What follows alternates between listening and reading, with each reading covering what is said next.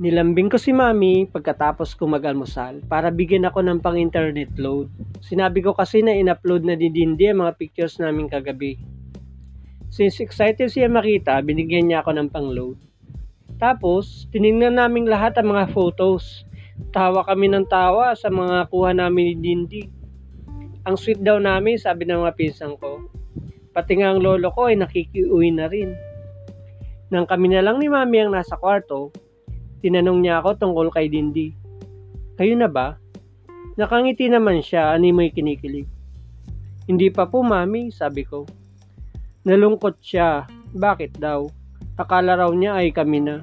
Bagay na bagay raw kami. Kaklase pa niya ang mami nito, kaya boto siya. Kaso hindi eh. Hindi nga ako marunong manligaw. At hindi ko alam kung paano liligawan.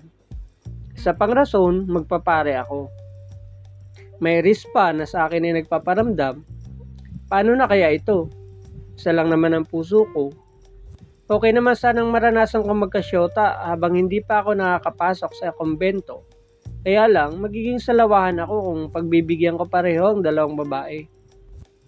Kung si daddy ang tatanungin ko, malamang, magiging playboy rin ako na gaya niya. Masarap kaya maging two-timer? Siguro. Pero bilang first timer sa pagi-girlfriend, gusto ko sana maging buo ang pagmamahal ko sa isang babae. Dapat akong magmahal ng isa lang. Kailangan kong mamili ng liligawan.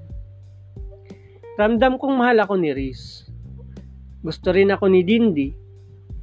Type ko silang pareho. Boto si Mami kay Dindi. Sigurado akong gusto ni Daddy ang dalawa.